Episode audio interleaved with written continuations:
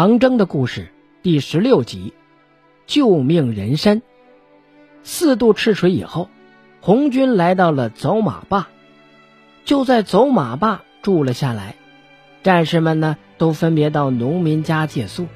两位战士住在了农民方少洲的家里。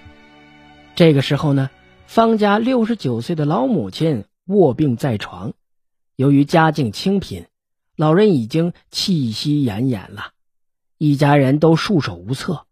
战士们将此事告诉了营长，营长便来看望方妈妈。只见老人呐，快要不行了。营长忽然想起了自己挎包当中有一只揣了很久的人参，那是准备给自己的老弱多病的母亲吃的。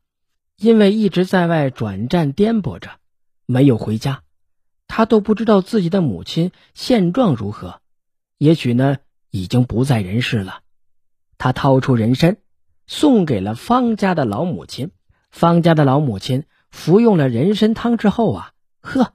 精神明显好了一些，晚上又连服了两次，病情大有好转，全家老小都喜不自禁呐，连连感谢红军。